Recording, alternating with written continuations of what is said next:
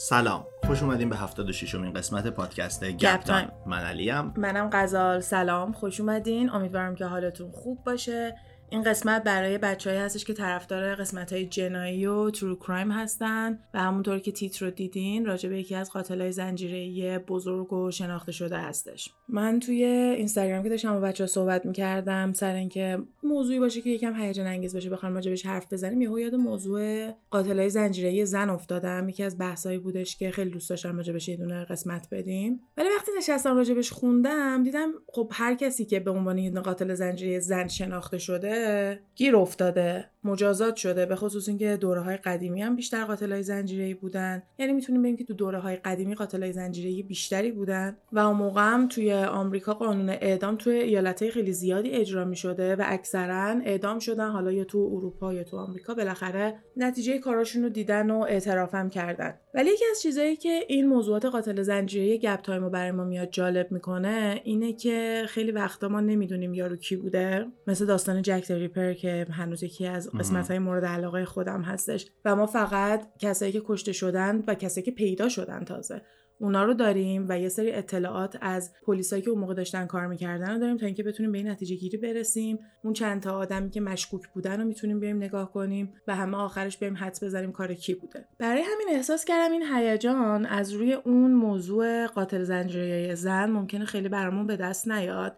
واسه همین گشتم یه دونه قاتل زنجیره هیجان انگیز دیگه پیدا کردم. و اگه بعد از اینکه این پرونده رو با هم مرور کردیم دیدم وقت اضافه بیشتری داریم می‌تونم 13 تا از قاتلای زنجیره زن معروف رو معرفی کنم و یه توضیح مختصری روی کارهایی که کردن قربانیایی که داشتن روشهایی که انجام دادن و اینا بدم. راستی من یه کامنتی خوندم بذار راجع به این یه اشاره بکنم. اونم این بود که چرا غزال انقدر با هیجان و با شوق و ذوق راجع به قاتلای زنجیری صحبت می‌کنه؟ چرا مثلا به نظر میاد این قاتل زنجیری رو دوست داره؟ و خواستم بگم که همچین چیزی نیست. من واقعا کلا با اینکه بعضیا میان میگن که من قاتل زنجیره این فلانیه و نمی‌دونم یه آدمی رو خیلی خوششون اومده به نظرشون خیلی کار باحالی کرده. من همچین حسی نسبت به قاتلای زنجیره ندارم و برام بیشتر اینجوریه که چجوری اینا تونستن یه مدت طولانی این همه آدم بکشن و یه ردای خاصی از خودشون به جا می‌ذارن. یه سری پترنایی توی کاراشون دارن. یه سری کار رو میان تکرار می‌کنن و به نظر من نظر روانشناسی بیشتر خیلی چیز جالبیه. به خصوص اینکه معمولا آدمای فوق العاده باهوشی هستن و یکی دلایلی هم که نمی‌تونی گیرشون بندازی همینه و خیلی فکر می‌کنن که از پلیس باهوش دارن و جزء پرونده هایی هستش که باعث میشه ما بفهمیم این دنیا به همین گل و بلبلی که باید به نظرمون بیاد نیستش و اصلا یه سری آدمایی توی زندگی می‌کنن که یه همچین کارایی می‌کنن و اصلا تعداد اونایی که گیر نیافتادن ممکنه خیلی بیشتر از اونایی باشه که گیر افتادن. حالا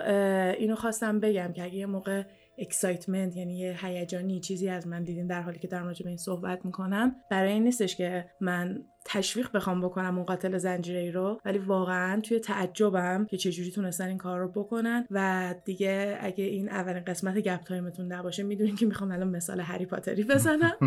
و اونم اینه که موقعی که هری میره چوبشو از آلیوندر بگیره از اون آقای بگیره و وقتی که متوجه میشن چوبی که داره به هری میده خواهر چوبیه که به قاتل مام بابای هری و یکی از وحشتناکترین جادوگرای اون دوره داده. یعنی مثلا هم موقعی که سن هری بوده اومده ازش چوب خریده خواهر اون چوبی رو خریده که مناسب هری بوده و برمیگرده به هری میگه که اون کسی که اون یکی قول این چوبو داره خیلی کارای خارق العاده کرده وحشتناکه. ولی خارق العاده است. منظورش هم همینه که یه سری کارهایی کرده که آدم توی تعجب میمونه آدمای عادی پس این کارا بر نمیاد خیلی کارهای وحشتناکی که تو اصلا ممکنه باورت نشه که کرده. ولی با همه اینا کار سختی بوده و یه آدم خاصی می‌خواسته که بتونه اونا رو بکنه. پس تشویق نمی کنیم ولی هنوز اجازه داریم که بگیم واو how did he get away with that? آره. چجوری تونست همه این کار رو بکنه و هیچکی نفهمه؟ که حالا ما رو میرسونه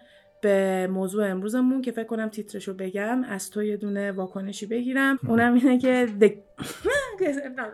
صدای گوشی بود ببخشید. اونم میشه The Cleveland Torso Murderer. بچه محله؟ آره یه دونه قاتل زنجیره‌ای بوده از شهر کلیولند توی ایالت اوهایو که بین سالهای 1934 و 1938 این قتلای زنجیره رو داشته انجام می‌داده. 34 تا 38 آره. حالا لقبی که به این دادن The Cleveland Torso Murderer یکی به خاطر اینه که توی شهر کلیولند اتفاق افتاده.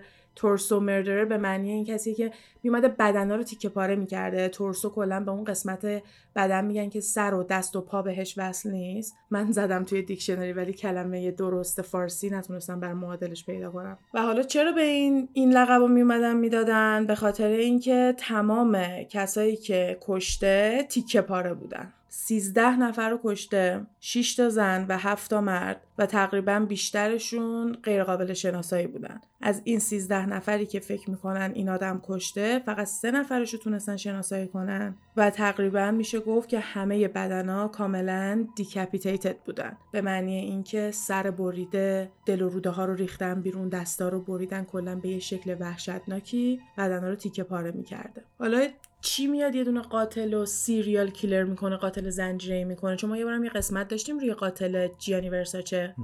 اونو بهش می‌گفتیم سپری کیلر نه سیریال کیلر به خاطر اینکه اون رو افتاده بود توی یه دونه جنبش این که مردم رو بکشه اونایی که حالا یه ربطی بهش داشتن یه کاری باهاش کرده بودن. انتقام مثلا می‌خواسته بگیره و انقدر آدم می‌کشن تا یکی جلوشون رو بگیره. ولی سیریال کیلر یه تصویری تو ذهنش داره یه دلیلی داره واسه اینکه داره میره آدم رو می‌کشه. جک ریپر پراستیتوتا رو میکشت. فاحشه های اون خیابون لندن رو میومد میکشت. کلیولند تورسو مردرر می‌رفته سراغ آدمای بی خانمان فاحشه و کلا کسایی که خیلی خیلی خیلی فقیر بودن. تمام این قتل هم توی یه منطقه توی کلیولند اتفاق میافتاده. به عنوان کینگزبری واسه همین یه لقب دیگه هم بهش داده بودن. The Mad Butcher of Kingsbury. به معنی قصاب دیوانه کینگزبری که اون منطقه بوده که میومده این توش آدما رو میکشته. این منطقه که توی کینگزبری می‌رفته این کار رو می‌کرده خیلی مثل اینکه خونه های فاحشه داشته جاهایی داشته واسه قمار کردن و یه عالمه بار و جاهایی که بتونیم مشروب و درینک بخوریم بوده. واسه همه می‌تونیم بگیم پاتوق هم حساب می‌شده دیگه واسه آدمایی که می‌تونسته تارگت و یا آدم مورد نظر این قصاب وحشی باشه. حالا هرچی که می‌خوایم اسمشو بذاریم واسه این قاتل زنجیره این داستانمون. حالا واسه اینکه بخوایم به پترن و به اینکه چه چیزای تکراری دیگه ای داشته استفاده می‌کرده برسیم دوست دارم برم وارد کیس بشم و تمام این 13 نفری که کشته رو دونه دونه ببینیم که چجوری کشته چیکارشون کرده کی بوده. تا اینکه برسیم به آخرش و ببینیم هویت این قاتل رو می‌تونیم شناسایی کنیم یا نه. اولین قربانی 5 سپتامبر 1934 پیدا میشه. یه خانوم سی و چند ساله ای بوده که نتونستن شناساییش بکنن برای همینم نمی‌دونن دقیقا چند سالش بوده فقط می‌تونن حدس بزنن که توی اون دوره سی سالگی بوده و هیچ سری نداشته یعنی بدون سر بدنش پیدا می‌کنن و یه دونه دریاچه هستش بین کلیولند و که به ایالت میشیگن و کانادا هم می‌خوره که بهش میگن لیک اری یه دریاچه هست به اسم اری و بدن این خانم توی ساحلای دریاچه اری توی کلیولند پیدا میشه. یه سوال مگه نگفتی بدن رو تیکه تیکه می‌کردن؟ چجوری بدن پیدا کردن؟ ببین استایل کشتنش decapitate کردن بوده به معنی سر بریدن و سرای تقریبا همه قربانیاشو میبریده و به روش های دیگه هم تیکه تیکه می‌کرده. برای این مورد اولی فقط گفتن که هیچ وقت سر اون بدنه پیدا نشد. همین. شروع کارش بوده گفته مختصر شروع کنم با یه یا اولین کاری بوده که پیدا کردن. آره. اینم میشه. و اصلا بهش می‌گفتن Lady of the Lake یعنی زن دریاچه تا اینکه فهمیدن که به قتلای دیگه هم داره ربط پیدا می‌کنه و به صورت رسمی به عنوان اولین قربانی این قاتل زنجیره انتخاب میشه. و بعدش یک سال طول می‌کشه که قتل بعدی اتفاق بیفته که میشه 26 سپتامبر 1935 که تاریخ روزی هستش که دو تا پسر بچه در حالی که داشتن مثلا بس خودشون میچرخیدن یه دونه جنازه پایین یه دونه تپه پیدا می‌کنن. تپه جکس هیل که معمولا به یه آدم عوضی یا یه آدمی که به درد نخوره کلمه جکس استفاده میشه و نمی‌دونم این قاتل عمدن اومده این بدن رو اینجا انداخته یا اینکه حالا یه دونه تپه بوده که سر راهش بوده. حالا بریم جلوتر شاید بیشتر بتونیم باهاش آشنا بشیم.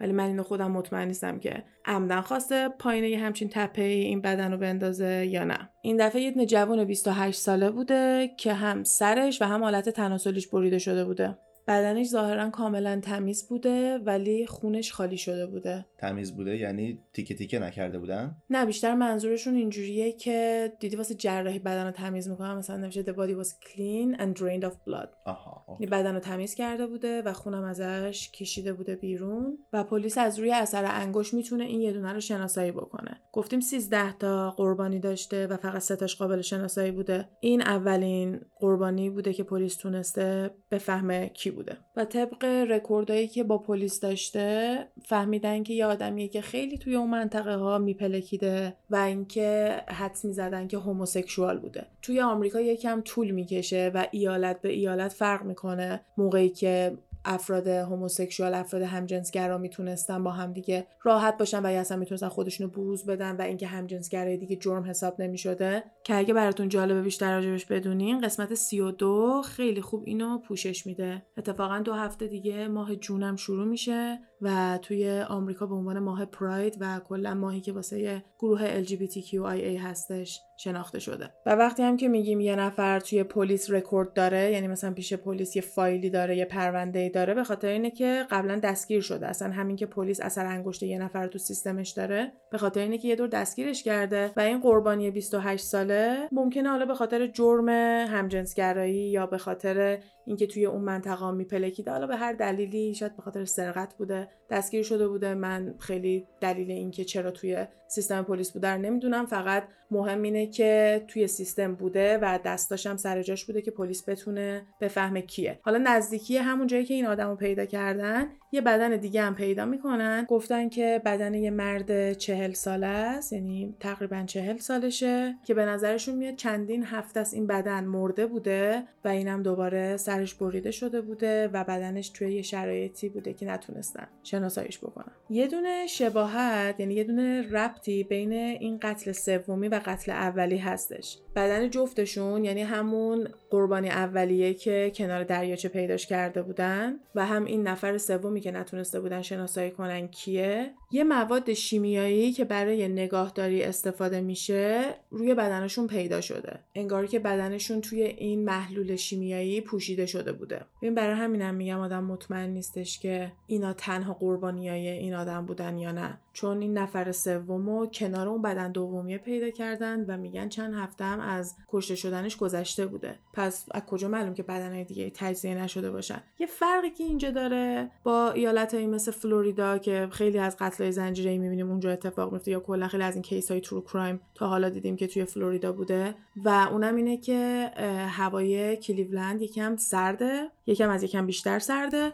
به خصوص توی این تاریخایی که این اتفاقا داره میفته مثلا ماه سپتامبر به بعد خب هوا واقعا سرد میمونه تا حداقل 6 7 ماه بعدش که بخواد یه آفتابی در بیاد. و فکر کنم مثلا برای همینم هم هستش که به همین بدن هم تونستن دسترسی پیدا کنن. و اگه جاهای گرمتر و خیستر و مرتوبتری بود شاید همین تعدادی هم که پیدا کردن هیچ وقت پیدا نمی‌شد. حالا بریم سراغ قربانی چهارم که توی تاریخ 26 ژانویه 1936 پیدا میشه. یعنی همش چند ماه بعد از اون دوتا بدن قبلی. و می‌بینیم که خیلی نزدیکتر و نزدیکتر داره میشه این قتلایی که داره انجام میده. و به نظر میاد که پرروتر و وقیحتر و جسورتر هم داره میشه. یعنی دیگه نمی‌خواد خودشو قایم کنه داره سعی می‌کنه شواف کنه. چون بدن این قربانی چهارمشو توی سبد که این سبدهایی هستش که شکل زنبیله. جلوی یه دونه کارخونه پیدا می‌کنن هارت مانوفکچرینگ و این دفعه به جای اینکه بخواد پرتش کنه تو دریاچه یا پرتش کنه توی تپه چیزی اومده نصف بدن و خیلی هم مرتب توی دو تا زنبیل جا داده و گذاشته جلوی یه دونه کارخونه که یه دونه رهگذر که داشته رد می‌شده چشمش افتاده و بدن رو پیدا کرده. تقریبا نصف بدن رو توی این زنبیلا گذاشته بوده ولی پلیس توی ده روز آیندهش می‌تونه بقیه بدنم ریکاور بکنه. مثل اینکه توی یه دونه زمین خرابه انداخته بوده بقیه بدن رو همه چی رو پیدا می‌کنن به جز سر.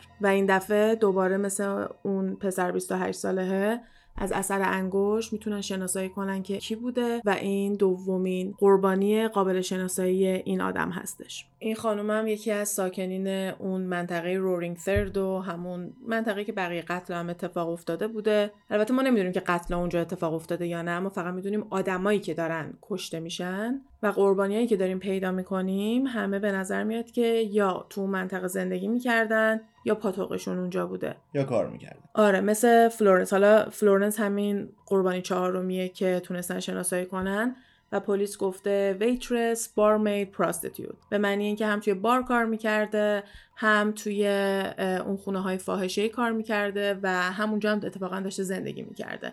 یعنی اگه بخوام یه دونه پروفایل بسازیم از آدمایی که این قاتل دنبالش بوده فلورنس به نظر میاد که همه اون شرایط ها رو داشته. قربانی بعدی رو چند ماه بعد توی تابستون 5 June 1936 پیدا می‌کنن. اینم دوباره توسط دوتا teenager پیدا میشه دوتا پسر بچه. و به نظرم چقدر بده کسایی که اینا رو پیدا می‌کنن. طرف داره راهشو آره داره راهشو میره داره زندگیشو می‌کنه. بخوش داره فکر می‌کنه شام چی بخوره نهار چی درست کنه. و یهو دوتا زنبیل دیده که جنازه توش تیکه تیکه شده هستش. یا مثلا دوتا پسر بچه تو سن پایین وقتی میگن تینیجر معمولا 19 سال به پایین رو داریم راجبش حرف می‌زنیم. و اینا کسایی هستن که جزو اولین خاطراتی که تو ذهنشونه بدنه این شکلیه. چون بدن نرمالم که پیدا نکردن. الان قربانی پنجم دوباره سر نداشته و همه خونه بدنش خالی شده بوده. به جز این دو مورد ظاهرا بقیه بدن کاملا سالم بوده و با اینکه تونستن اثر انگشت بگیرن و 5 تا تتوی خیلی مشخصی این آدم داشته هیچ وقت نتونستن شناساییش کنن. نه از اثر انگشتا و نه از پخش کردن تتوها و اینکه ببینن کسی میشناستش به هیچ نتیجه ای نتونستن برسن و اتفاقا عکسای تتو و این چیزا هم الان توی موزه پلیس کلیولند هستش. این یکی از کیسای خیلی بزرگیه توی کلیولند برای همین واسه هر کدوم از اینا شواهدایی که بوده توی موزه هست و حالا اگه پایه بودیم می‌تونیم حضوری بریم ببینیم برای بچه ها استوری بگیریم یا یه ویدیو کوتاه درست کنیم از نزدیک. یکم ترسناکه به نظرم.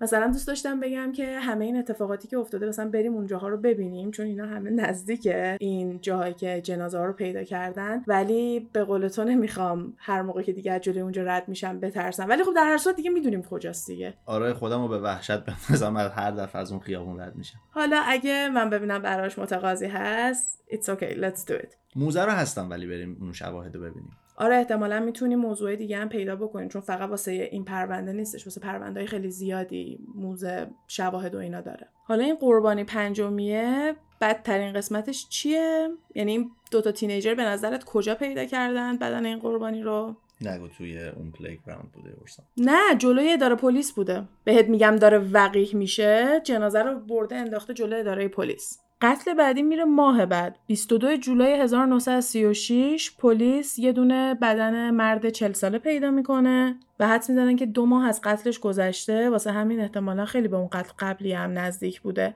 ولی حدس می‌زنن که همون جایی که بدن رو پیدا کردن قتل اتفاق افتاده و اینکه انگار خیلی عصبانی بوده و تصمیم یهویی بوده چون با یه دونه ضربه سر طرف قطع کرده. اینا نتایج چه کافیه گفتیم تا الان قربانی ها بیشترشون اینجوریان که انگار خونشون رو کشیده بیرون و بدن بدون خون داره پیدا میشه. قشنگ انگار که با برنامه ریزی کشته شدن. بعضیشون حتی محلول شیمیایی هم روی بدنشون بوده. حالا چون واسه این قربانی اندازه خیلی زیادی خون روی زمین بوده و یه سری لباسای خونی هم دور برش پیدا کردن و یکم نزدیکتر سرش رو هم تونستن پیدا کنن باعث میشه که هم حدس بزنن قتل اونجا اتفاق افتاده و همین که یه تصمیم هیجانی بوده و مثل بقیه قتلایی که دیدن اونجوری با برنامه ریزی اتفاق نیفتاده. قتل بعدی همون سال بوده یه چند ماه بعد ده سپتامبر 1936 یکی داشته رد می شده بره سوار قطارشه پاش به یه دونه بدن گیر می‌کنه نگاه می‌کنه ببینه که نصفه جنازه یه مردیه.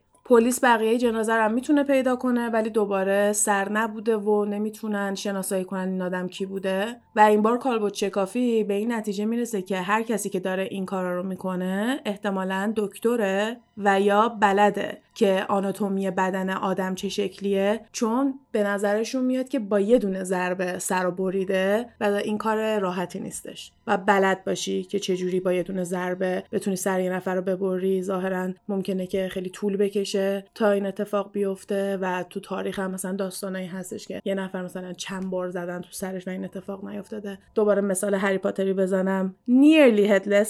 How can you be nearly headless? اون روحی که که واسه خونه هری پاتر انتخاب شده. ولی اینا تنها چیزی که پلیس راجبش می‌دونه. یعنی الان فقط می‌دونه که یه آدم حرفه‌ایه که بلده سر ببره و احتمالا آناتومی بدن انسان هم بلده. این همه وقت یه دونه متهمم ندارن به یه آدمم مشکوک نیستن و واقعا هیچ کیسی نداره پلیس. الان می‌خواستم بگم چقدر اون موقع بد بوده. هیچ هیچ کدوم از این مدرک های جدید مثلا دی ای تست اینجور چیزا نداشتن اون موقع. دستشون به هیچ جا بند نبوده. آره هرچی که میگذره تکنولوژی پلیس خیلی میره بالاتر. یکی از راههایی که تونستن یه سری از این قاتلای زنجیره قدیمی رو پیدا کنن جدیدن اینجوریه که نوه ها و نتیجه هاشون پا میشن میرن این تستای دی ای هستش که مثلا میاد درصد بندی می‌کنه میگه تو 10 درصد مال اینجایی 20 درصد مال اینجایی و بعد خب مردم دارن خودشون با آگاهی کامل DNA رو میفرستن واسه این شرکت ها که خودش بماند. فکر کنم ما بتونیم یه پادکست کامل روی اون بدیم که برای چی DNA مردم رو می‌خوان. به خصوص وقتایی که خیلی میان تخفیف میدن واسه شو نمی‌دونم توی آمازون تو می‌تونی بخری یکم زیادی راحت شده. و همه هم دارن تشویق میشن که این کارو بکنن. اینفلوئنسرها میان هی نشون میدن. حالا در کنار اینکه چیکار می‌تونن با DNA بکنن چون داره توی سیستم ثبت میشه پلیس می‌تونه دسترسی به بعضی از اینا پیدا کنه و موفق شده که ربط بده و بتونه حتی یه سری از مجرما هم اینجوری پیدا بکنن. که همش میگم یعنی یه نفر این همه سال آدم کشته این همه سال هم تونسته قایم بشه تا اینکه نوه‌ش میاد تو آمازون یه تست می‌گیره ببینه که چند درصد مال کجاست.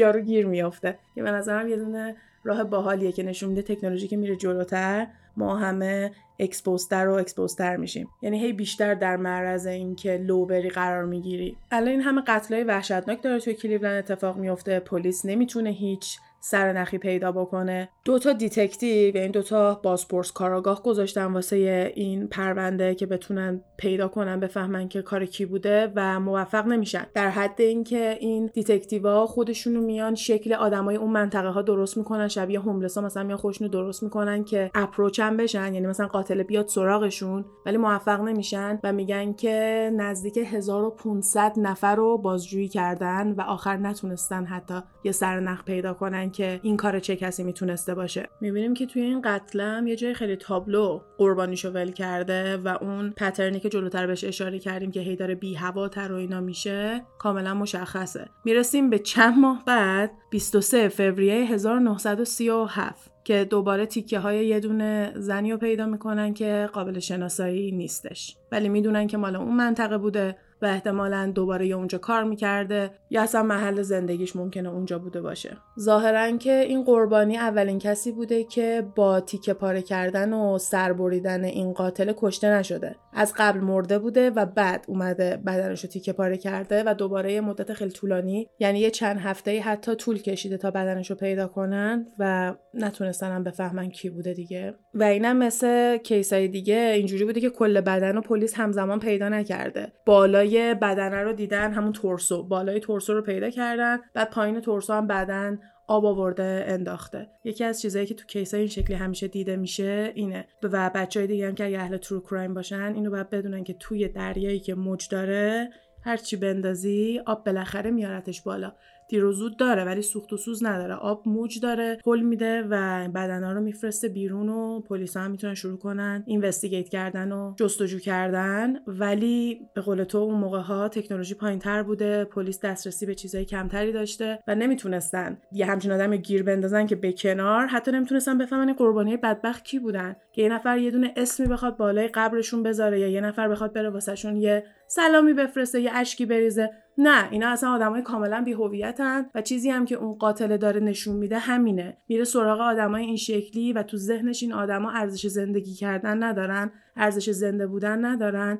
تو مرگشون هم یک کاری می‌کنه که هیچکی نتونه بفهمه اینا کی بودن. یعنی می‌خوام بگم از نظر بد جنسی بخوایم به این آدم نگاه کنیم از نظر اینکه هیچ ردی از انسانیت شاید توی این آدم وجود نداشته باشه بخوایم نگاه کنیم قتلا به کنار مدل قتلا هم به کنار و اینکه انقدر حواسش هست که هیچکی نتونه بفهمه اینا کی بودنم به کنار. قربانی بعدی رو چند ماه بعد همون سال یعنی 5 جون 1937 پیدا می‌کنن. این آخرین قربانی بوده که قابل شناسایی بوده و پلیس تونسته بفهمه کیه به اسم روز والس. این دفعه هم دوباره یه دونه تینیجر زیر پل جمجمه پیدا می‌کنه یعنی اسکلت جمجمه یه نفر رو پیدا می‌کنه و پلیس هم میاد یه سری ساک پیدا می‌کنه که بقیه استخونا توش بوده. و با بررسی جمجمه و دندونا تونستن شناسایی کنن که کی بوده. تنها چیزی که یکم منو دو دل می‌کنه تو اینکه بیام بگم این قاتل زنجیره‌ای بوده اینه که یکم شوافاش کم میشه بعضی وقتا. مثلا واسه بعضی از قتلا خیلی داره خود نمایی می‌کنه ولی واسه بعضیا مثل این که دیگه گذاشته اسکلت شده بعد تو کیسه زیر پل گذاشته. البته زیر یه پل بزرگی گذاشته. اسم پل لورن کارنگی هستش. اوهو. که یکی از پلای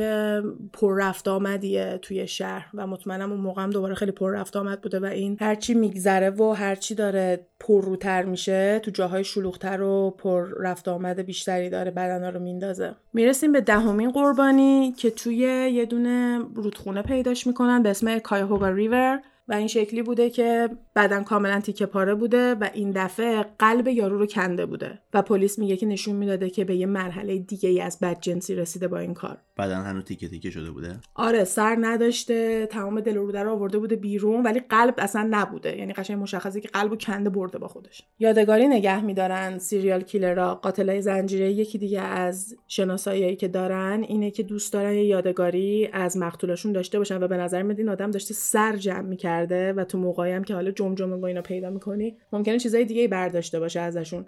توی این که می‌بینیم شروع کرده داره قلب در میاره.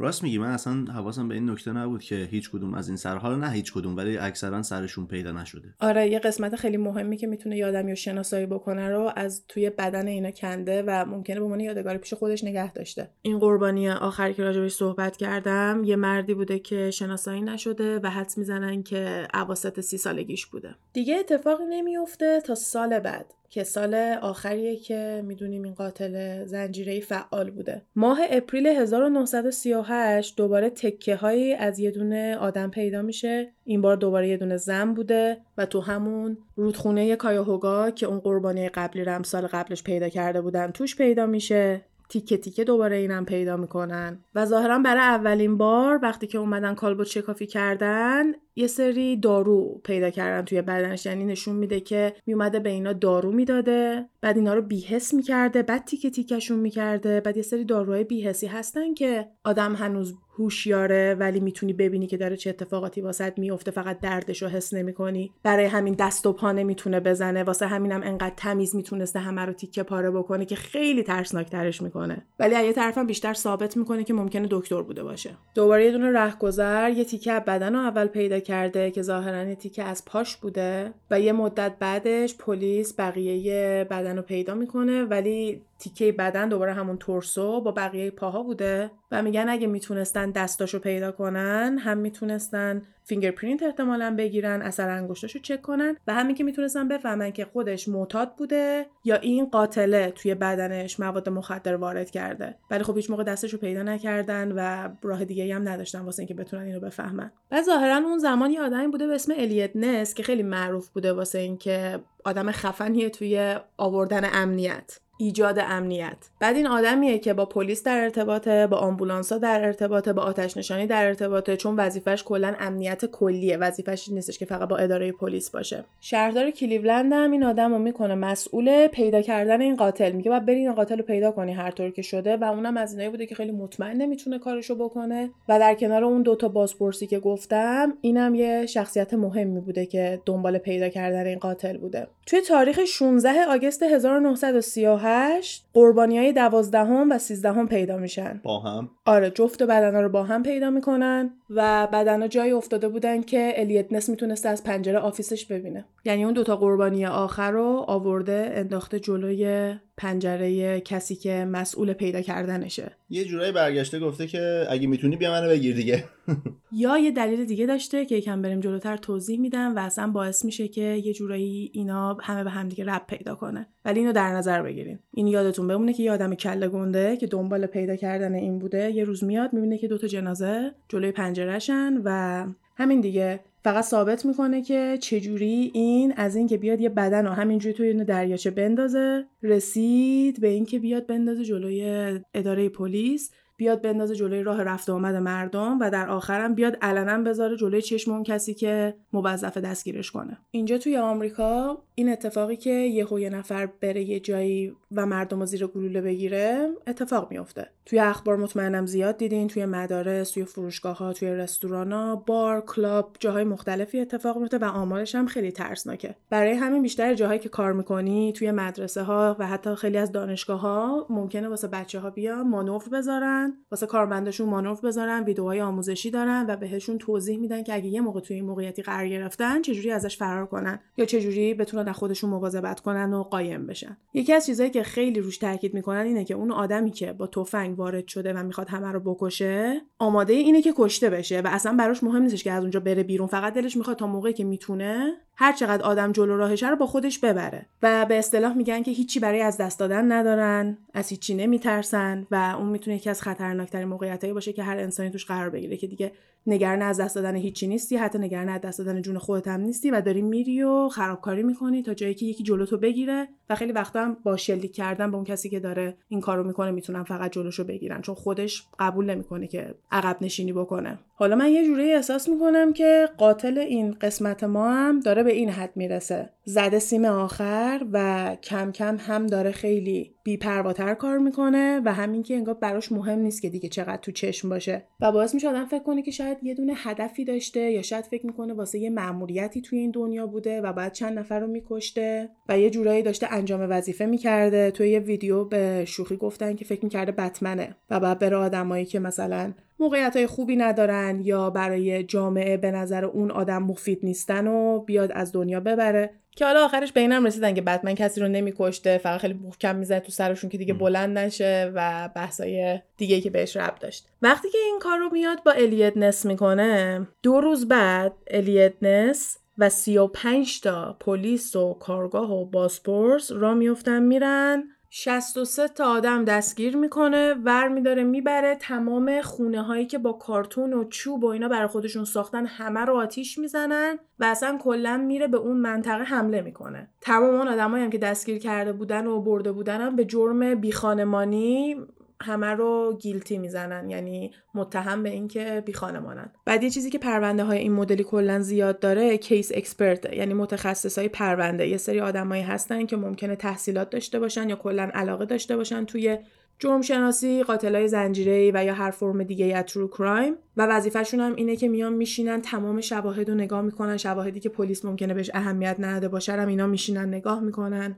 و کلی کتاب روی قضیه می‌نویسن و این کیس هم یه آدمی رو داشته که 18 سال روش کار کرده و اون معتقده که این حرکت نس که رفته همه اینا رو دستگیر کرده خونه هاشون و هر جا و مکانی که داشتن هم آتیش زده رو برای این بوده که یه جوری از اینا محافظت کنه. یعنی یه جوری دیده که نمی‌دونه چه جوری این شرایط رو درست کنه کم آورده و اومده کلش رو آتیش زده مردمم جمع کرده برده. اگه کسی اونجا نباشه پس کسی نیست که کشته بشه. اگه هم جایی نباشه که بخوام برن عیش و نوش و عشق و حال بکنن دوباره کسی دیگه سر راه نیست که کشته بشه. اومده صورت مسئله رو پاک کرده. دقیقا. از همه هم اثر انگوش گرفته و یه طرفم میگن که کارش واسه این بوده که اگه گم شدن یا کشته شدن از همه اینا اثر انگوش داشته باشه که بعدا بتونه شناساییشون کنه. که دوباره به خودشون برمیگرده که راست دروغ ماسمالیه یا هرچی که می‌خواد باشه. حالا هر چقدرم که این کارش انسانی نبوده و یا ممکنه به قول تو اینجوری باشه که صورت مسئله رو پاک کرده بعد از این حرکت هیچ قتل دیگه ای اتفاق نیفتاد واقعا اعصاب آدم خورد میشه که یه نفر اومده چهار سال اینطوری مردم رو تیکه پاره کرده هیچکی هم نتونسته گیرش بندازه. و چون این قضیه مثلا مال 90 سال پیشه ما به راحتی می‌تونیم بگیم تا 20 سال پیش شاید اصلا این آدم زنده بوده و وسط مردم هم داشته راه می‌رفته. مثلا تو همین گزارش پلیسی که نوشته بود که وقتی که جنازه یه نفر رو جلوی همون ریل قطار رو اینا پیدا می‌کنن نزدیک 600 نفر آدم جمع شده بودن که ببینن چه خبره و خود قاتل هم می‌تونسته بین اونا باشه. حالا پلیس تو کل این مدت و بازجویی کردن این همه آدم فقط دوتا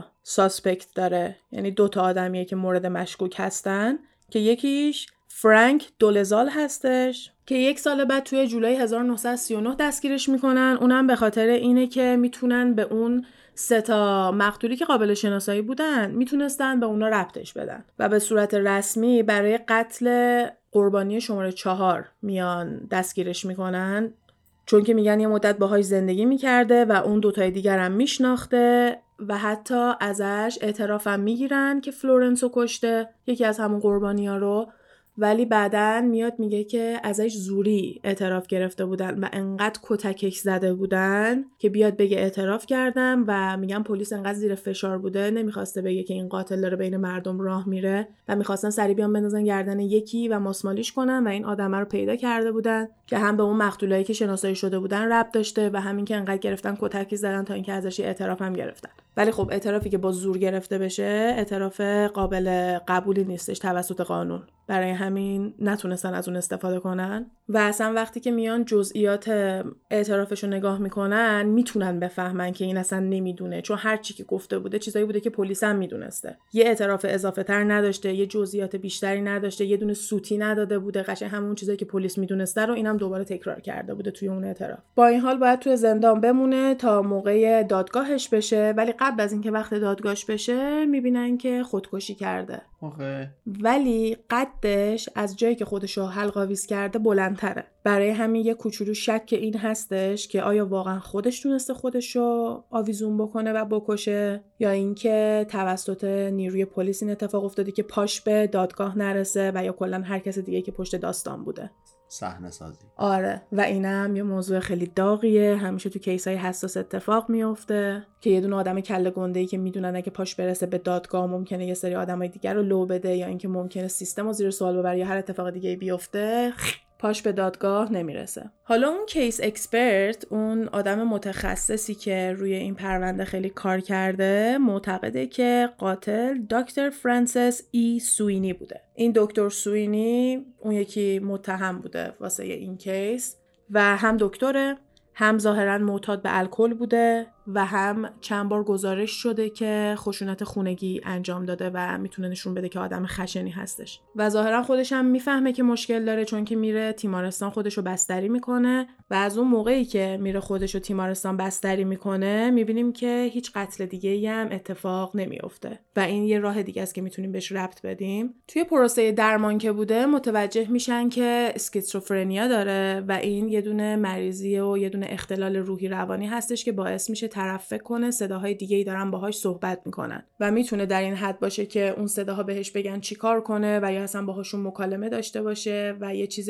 کاملا قابل باور و واقعی هستش واسه اون آدم. که به نظرم می‌تونه یه توضیح خوبی برای رفتار این قاتل زنجیره هم باشه چون هم خیلی کاراش غیر انسانیه و همین که من واقعا احساس می‌کنم که یه پریزی داشته می‌شده. یعنی مثلا یکی داشته می‌گفته باری کلا که این کار کردی. حالا برو سراغ بعدی. تو داری این دنیا رو بهتر می‌کنی و خیلی دور از فکر نیستش که یه همچین فشار رو یا تحت تاثیر یه همچین چیزایی قرار گرفته باشه این آدم این دوتا مقتول آخریه یادت گفتم خیلی significant بود خیلی قابل توجه بود به خاطر اینکه برده بود انداخته بود جلو office الیوت نس آره. اون توی تاریخ August اتفاق افتاده و سه ماه قبلش توی ماه می الیوت نس به صورت غیرقانونی میاد سوینی رو خفت می‌کنه و می‌بره توی یه هتل و شروع می‌کنه بازجویی کردن. بعد خب این خیلی چیز مهمیه دیگه. تو نمی‌تونی یکی رو الکی ورداری ببری بازجویی کنی حتی اگه پلیس باشی. باید برای دستگیر کردنش دلیل داشته باشی. قبل از اینکه بازجوییش کنی بعد ازش بپرسی که اگه می‌خواد وکیل اونجا باشه که فقط وکیل جواب بده و اون آدم می‌تونه یه کلمه هم حرف نزنه.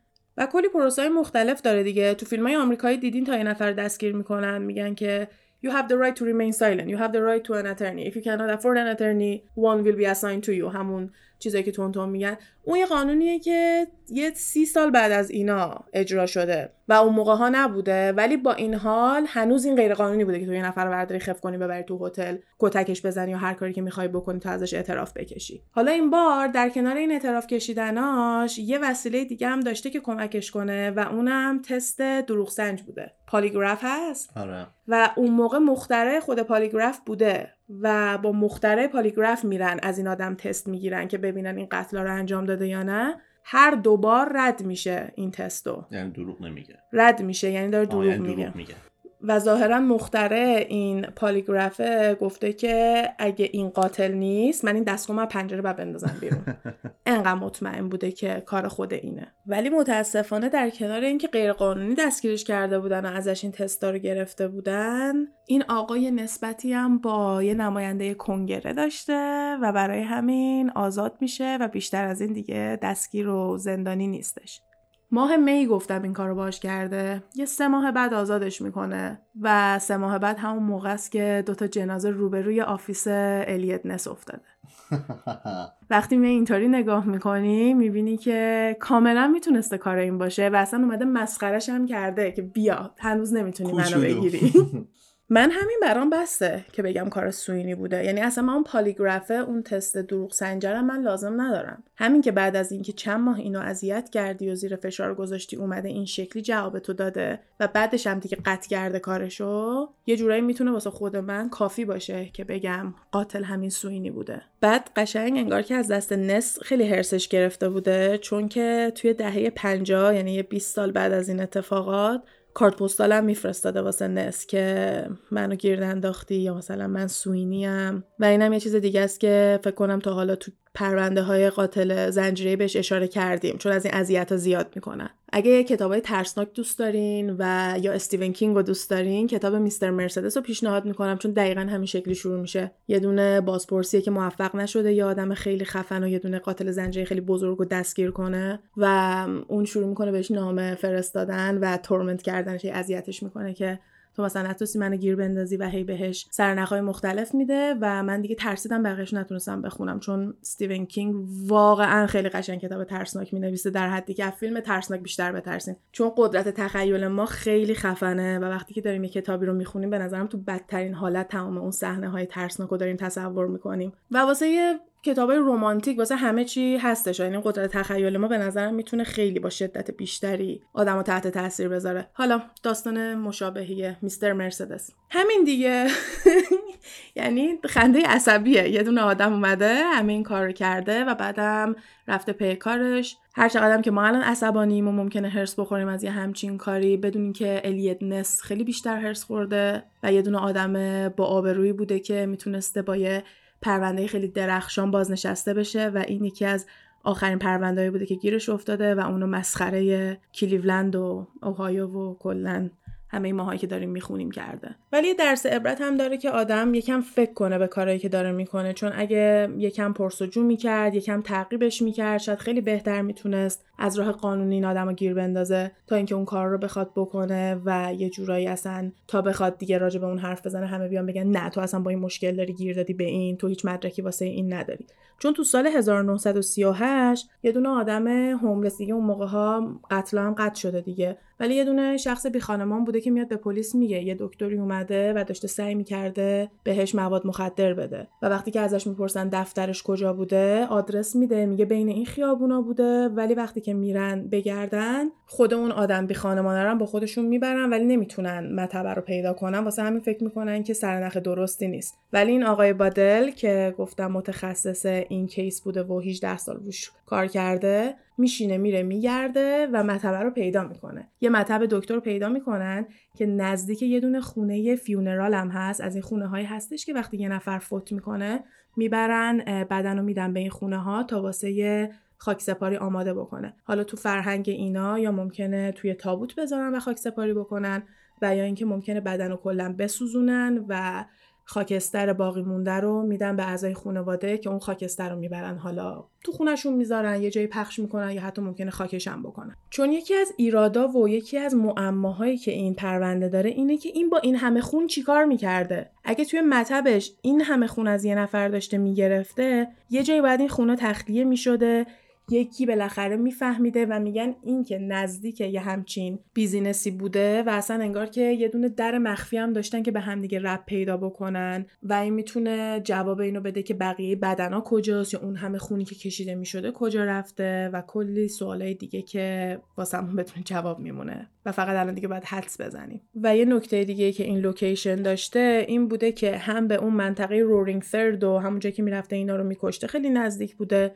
و هم به بقیه جاهایی که جنازه ها رو پیدا کردن. پس از نظر فاصله هم منطقی بوده که مطبش اونجا بوده و میومده این آدما رو میکشونده مطبش اونجا بهشون مواد مخدر می‌داده و تیکه پارشون می‌کرده. که باعث میشه من فکر کنم نکنه از این دکترای میگن دکترای مد دکترایی که روانی میشن می‌زنن به سیم آخر و فقط دلشون می‌خواد که جواب پیدا کنن.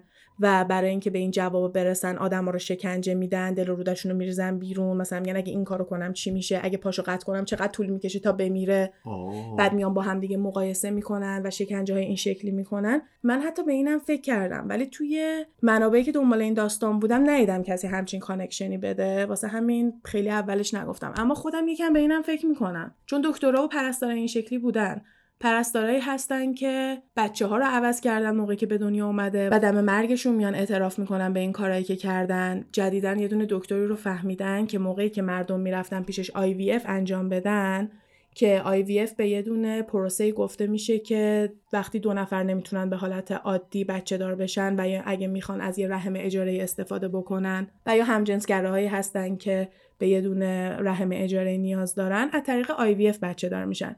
یعنی میان یه دونه تخمک یه خانوم می‌گیرن و اسپرم از مرد می‌گیرن توی آزمایشگاه بارورش می‌کنن و میذارنش توی یه رحم اجاره یا رحم همون آدمی که تخمکم داده. این دکتره میومده اسپرمای همه رو عوض می‌کرده و اسپرم خودش رو میذاشته. به خاطر اینکه می‌خواسته همه بچه ها چش رنگی و موبولون باشن. مثلا همون کاری که هیتلر می‌خواسته بکنه هر کسی که چش رنگی و موبولون نبوده رو میکشته. این حالا برعکسش می‌خواسته هر کسی که داره به دنیا میاد با اون خصوصیات به دنیا بیاد و جدیدن گیرش انداختن که حالا اونم داستانش زیاده. فکر نکنم مثلا هنوز به مجازات و اینا رسیدن. فکر کنم دوباره تو مرحله شکایت کردن و دادگاه و این داستانام تازه. آره خبر جدیدی من تازه شنیدم. اونم می‌تونه موضوع جالبی باشه. فقط باید ببینیم که چقدر می‌خواد طول بکشه تا به یه نتیجه برسه. ولی پزشکای زیادی هستن که سوء استفاده می‌کنن از موقعیتی که دارن از سوادی که دارن از علمی که دارن و اون قسمی که می‌خورن که باید مواظب آدما باشن و مواظب انسان باشن. اون یکم یادشون میره دیگه. میان می‌زنن کار این مدلی می‌کنن. پس یه جورایی می‌تونیم دو تا انگیزه برای این قاتل پیدا کنیم. یکیش این که شاید یه دکتری بوده که علاقه داشته به اینکه با آدما بیشتر آشنا بشه و راه قانونی نبوده واسه این کار و حتی می‌تونه یه راهی هم داشته باشه واسه اینکه هر وقت کارش با قربانیاش تموم شد پلیس اصلا نتونه شناسایی کنه و تا موقعی که شناسایی نکنی پیدا کردن مقتولم خیلی کار سختیه. یا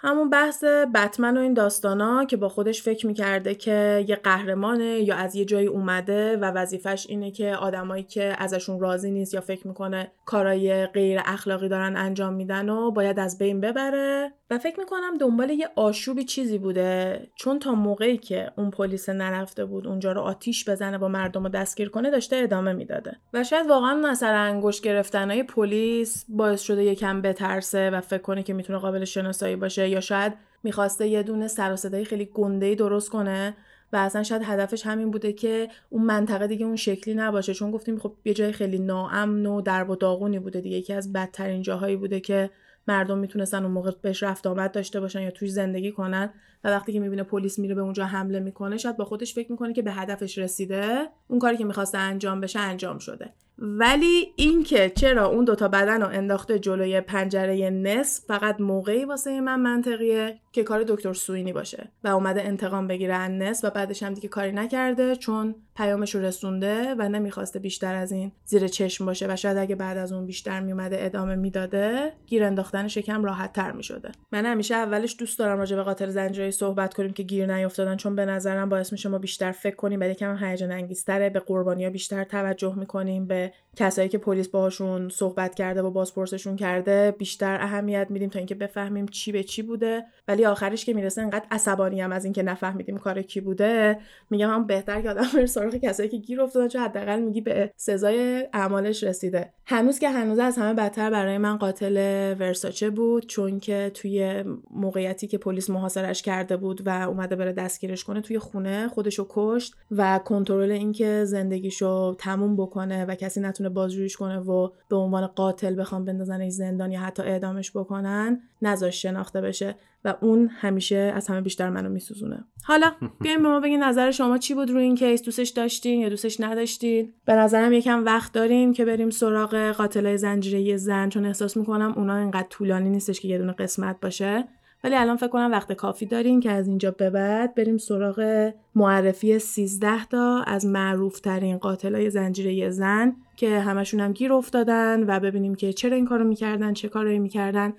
و تا الان ما همیشه قاتل زنجیره مرد داشتیم به جز جک ریپر که مطمئن نیستیم. و حتی همین قاتل کلیولند نمی‌دونم چرا هیچ کسی راجع به این صحبت نکرده که شاید اینم دوباره یه زن بوده واسه همین کسی دنبالش نمیگشته. و کلا اون موقع احساس می‌کنم زنای زیادی می‌تونستن از قانون فرار کنن چون هیچکی فکر نمی‌کرده که زن ارزه کار خاصی داشته باشن. آره. و به فکرشون نمی‌رسیده که شاید کار یه زن باشه و کلا دنبال مرد میگشتن.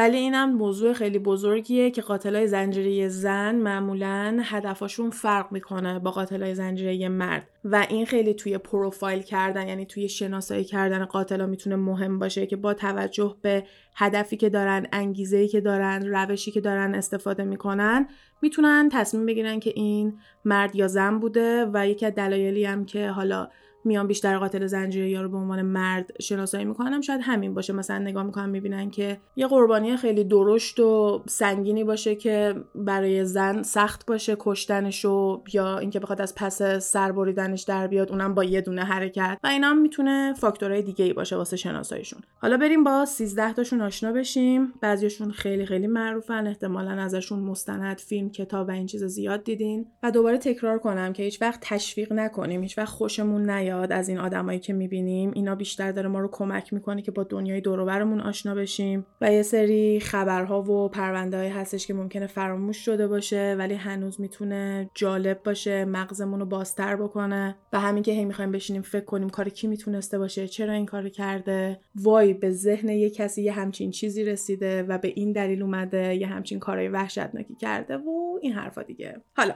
نفر اول.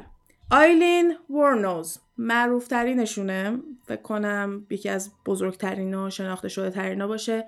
با اینکه تعداد قربانیاش بالا نیست داستانش خیلی معروفه و یه جورایی مردم اینو انگار اصلا دوستش هم دارن و به عنوان آیکان به عنوان فمینیست آیکان هم میشناسنش که یکم قابل بحث می‌تونه باشه. آیلین یه دونه فاحشه بوده توی ایالت فلوریدا اواخر دهه 80 و میگن که هفت مرد و کشته و ادعا می‌کنه که به خاطر این بوده که این مردای مشتریایی بودن که بعدا خشونت نشون دادن علیه آیلین و به خاطر اینکه خودش دفاع کنه اینا رو کشته.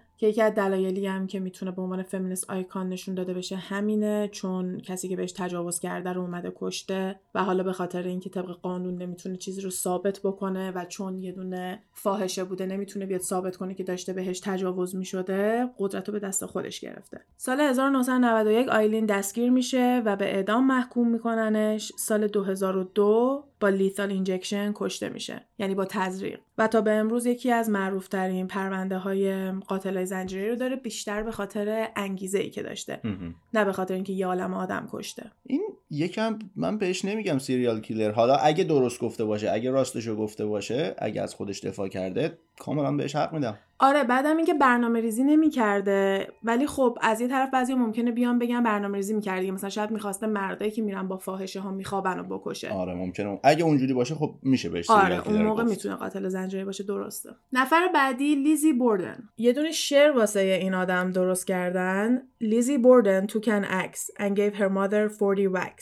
When she saw what she had done, she gave her father 41. یعنی اینکه لیزی بوردن یه دونه تبر بر میداره و چهل بار مادرشو می‌زنه و وقتی که می‌بینه چی کار کرده میره باباشو چهل و یه بار می‌زنه. و داستان واقعی هم از این خیلی دور نبوده به خاطر اینکه جنازه مامان بابای این آدم رو پیدا می‌کنن که با تبر کشته شدن و تبرم توی خونشون می‌تونن پیدا بکنن. اما لیزی میگه که این کار رو نکرده ولی با این حال به عنوان متهم شناخته میشه تا آخرم مثل این پرونده هایی که هیچ وقت بسته نشده هستش چون نتونستن 100 درصد ثابت کنن که کار این بوده. ولی می‌تونن ثابت کنن تو اون فاصله که مامان باباش کشته شدن و اون فاصله که پلیس اومده پیدا کرده یه سری از لباساشو سوزونده که خب ممکنه از شواهد داشته خلاص می‌شده دیگه. چرا عکسو؟ یا اون تبره رو چرا قایم نکردی یا ببره یه چال کنه؟ نمی‌دونم. چون چیزی که جلوی منه نوشته که با تبر توی خونه پیدا شدن این اتفاق توی سال 1892 افتاده. لیزی اون موقع 32 سالش بوده و جزو اون اتفاقاتی میشه که توی آمریکا همه راجبش صحبت می‌کردن. دادگاه عمومی داشته که همه ببینن و این داستانا. یاد گبی افتادم. آره گبی کیسی انتنی جانی دپا امبر هرد این اتفاقا زیاد میفته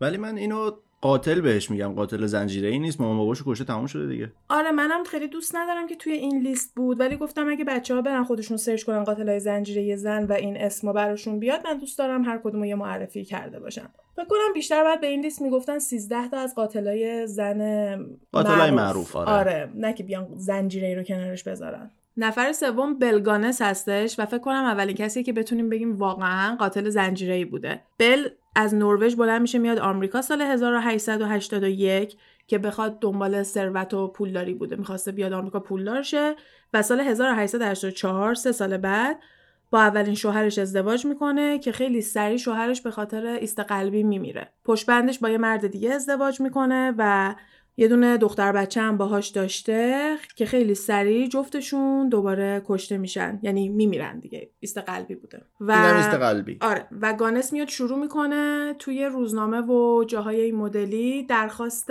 dating می‌ذاره.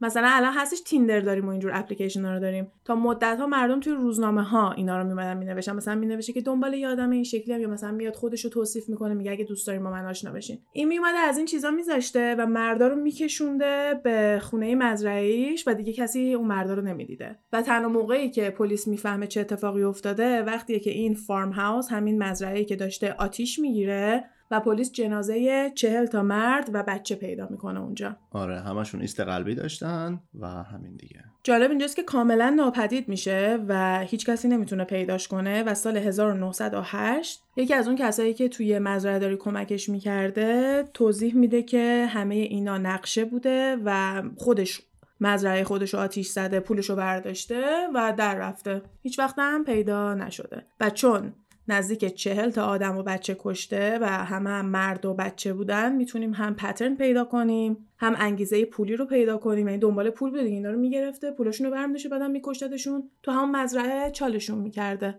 فکر نکنم بتونم بگم لیلی لیلی نفر بعدی مایرا هیندلی. این یکی تنها نبوده و به همراه شوهرش آدم داشته میکشته. اینا توی انگلیس بودن. اون ستای دیگه که تا الان گفتم همه آمریکا بودن. اتفاقا اون قبلیه که این همه آدم کشته به عنوان Black Widow of Midwest هم شناسایی می شده یعنی همچین لقبی داشته به معنی بیوه سیاه میدوست سیاه اینجا به معنای بدجنسی آره. و آره دارکی داره استفاده میشه و میدوست هم به اون منطقه وسطی آمریکا میگن که بیشتر به سمت غرب میره تا به سمت شرق. و خود بلم توی ایالت های ایندیانا و الینوی خیلی مشغول بوده ظاهرا. حالا مایرا هینلی به همراه شوهرش توی منچستر بریتانیا بین سالهای 1963 تا 1965 پنج تا بچه و نوجوانو میدزدن و شکنجهشون میدن و میکشنشون و بدنشون هم دورور منچستر میان خاک می‌کنن.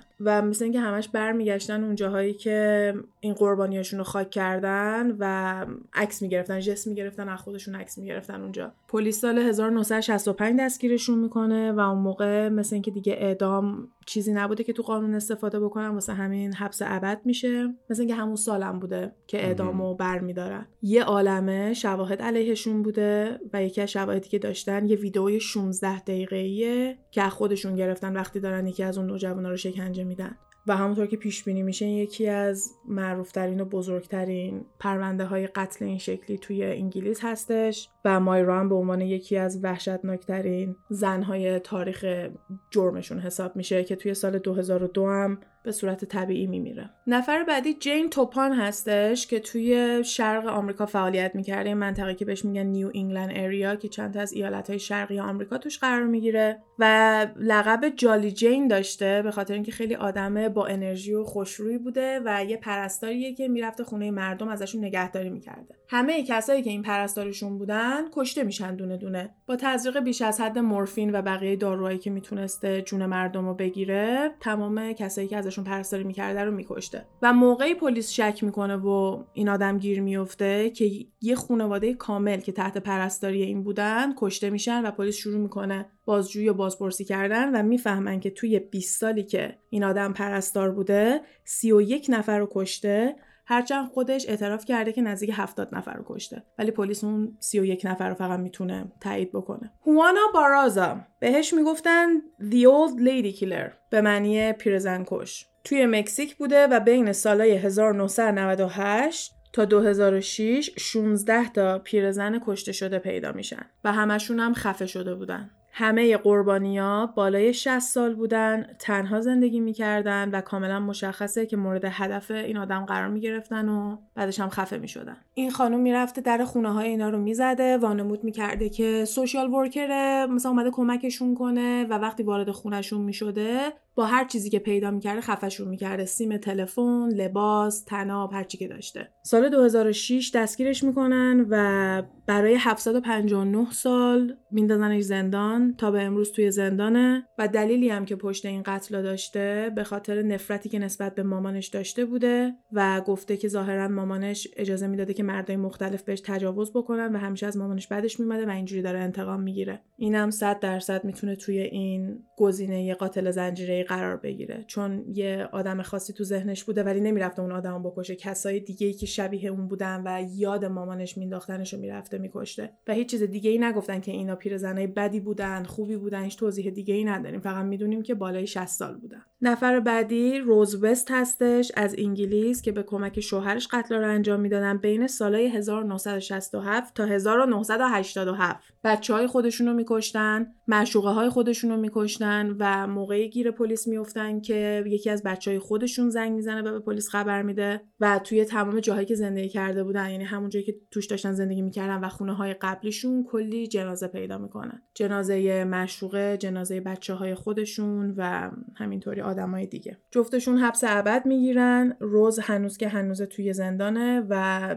انکار می‌کنه که هیچ دستی توی اون قتل داشته ولی یه عالم شواهد علیهش هستش که بخواد ثابت کنه. نفر بعدی املیا دایر. آملیا یه دونه پرستار و یه قابله بوده که سالهای 1800 یعنی خیلی سال پیش توی بریتانیا زندگی می‌کرده و یکی از کارهایی که انجام میده که مثل اون موقع هم خیلی کار رایجی بوده اینه که می‌رفته بچه های مختلف رو به سرپرستی قبول می‌کرده که بتونه از دولت پول بگیره واسهشون. ولی کاری که واقعا می‌کرده این بوده که نوزادا رو به سرپرستی قبول می‌کرده که پول از دولت بگیره و بعدم نوزادا رو میکشته. گفته میشه بیشترشون هم اینجوری کشته شدن که اینقدر بهشون غذا نداده و رسیدگی نکرده تا اینکه خودشون هلاک شدن و مردن. یه دکتری که مال اون محله بوده شک می‌کنه به اینکه چرا اینقدر بچه داره میمیره زیر دست این و بچه‌ای که این داره می‌گیره کجا دارن میرن و اینا. و باعث میشه که پلیس بره دنبال جستجو کردن که اون موقع بوده که متوجه میشن املیا داره چیکار می‌کنه و سال 1896 اعدام میشه. بعدش می‌رسیم به جوانا دنی که ظاهرا نه به خاطر پول نه به خاطر قدرت نه ثروت نه امنیت خودش به هیچ کدوم از این دلایل آدم نمیکشته و به خاطر این قاتل بوده که دوست داشته آدم بکشه. خوشش میومده از قتل. تفریح بوده براش. آره براش یه کار تفریحی بوده و در سال 2013 جوانا 31 ساله سه تا آدم رو با چاقو می‌کشه و یه عالم آدم دیگر هم زخمی کرده با چاقو فقط اون سه نفر کشته شدن. این اتفاقات هم توی یوکی بوده دوباره توی بریتانیا. اولین قربانیشو میکشونه توی خونش چشماشو میبنده که مثلا وانمود کنه که می‌خواد باهاش بخوابه و رابطه اون شکلی قرار با هم داشته باشن. و بعدش شروع می‌کنه چاقو می‌زنه تا میمیره. اون دو نفر دیگه هم همین شکلی تو ده روز آینده کشته میشن. خیلی راحت پیداش کردن به خاطر اینکه اعترافم کرده گفته آره من کشتم و حتی گفته که دوتا آدم دیگر هم خواسته بکشه موفق نشده و تلاش داشته واسه کشتنشون و باعث میشه که بندازنش زندان به جرم حبس ابد و میشه دومین زنی که توی بریتانیا به حبس ابد محکوم شده. اون یکیش کیه؟ روز وست. بعدش میریم سراغ دوروثیا پونته که یه خانومیه که توی کالیفرنیا شهر ساکرامنتو که پایتخت کالیفرنیا هستش در سال 1982 آپارتمان داشته و شروع می‌کنه این آپارتمان رو اجاره دادن و آدمایی که اجاره می‌کردن میومدن و میکشته. ظاهرا به خونش خونه مرگ هم گفته میشه. این می‌رفته دنبال مردای سمبالاتر و کسایی که اعتیاد داشتن میکشوندتشون توی آپارتمانش یا بهشون مواد می‌داده یا قرص خواب می‌داده و بعد خفشون می‌کرده و بعدش هر درآمد ماهیانه و هر دیگه که داشتن و واسه خودش برمیداشته اطلاعاتشون رو می‌تونسته به دست بیاره و همه چک و هرچی که بوده واسه اون می‌شده. موقع گیر میفته که یه دونه مردی که معلول بوده و توی اون منطقه زندگی می‌کرده گم میشه و میان میگن که نمی‌دونیم این کجاست پلیس که میاد دنبال اون بگرده. به آپارتمان این می‌رسه و هفت تا جنازه توش پیدا می‌کنن هرچند که به جرم نه تا قتل آخر میندازنش زندان. آدم بعدی اسمش ننیداس هستش که توی 1920 فعالیتش رو انجام می‌داده. و میگن که 11 تا آدم رو تو مدت زمان سی سال کشته و همه هم اعضای خانوادهش بودن. یعنی یا شوهر دوست پسر نامزد بچه فامیلای دور و کلا کسایی که بهش نسبت داشتن و مسموم می‌کردن. و در آخر میگن که چهار تا شوهر دو تا بچه دو تا از خواهراش مامانش و دو تا نوه و یه دونه مادر شوهر کشته. چه فعال بوده؟ توی سی سال. اوکی.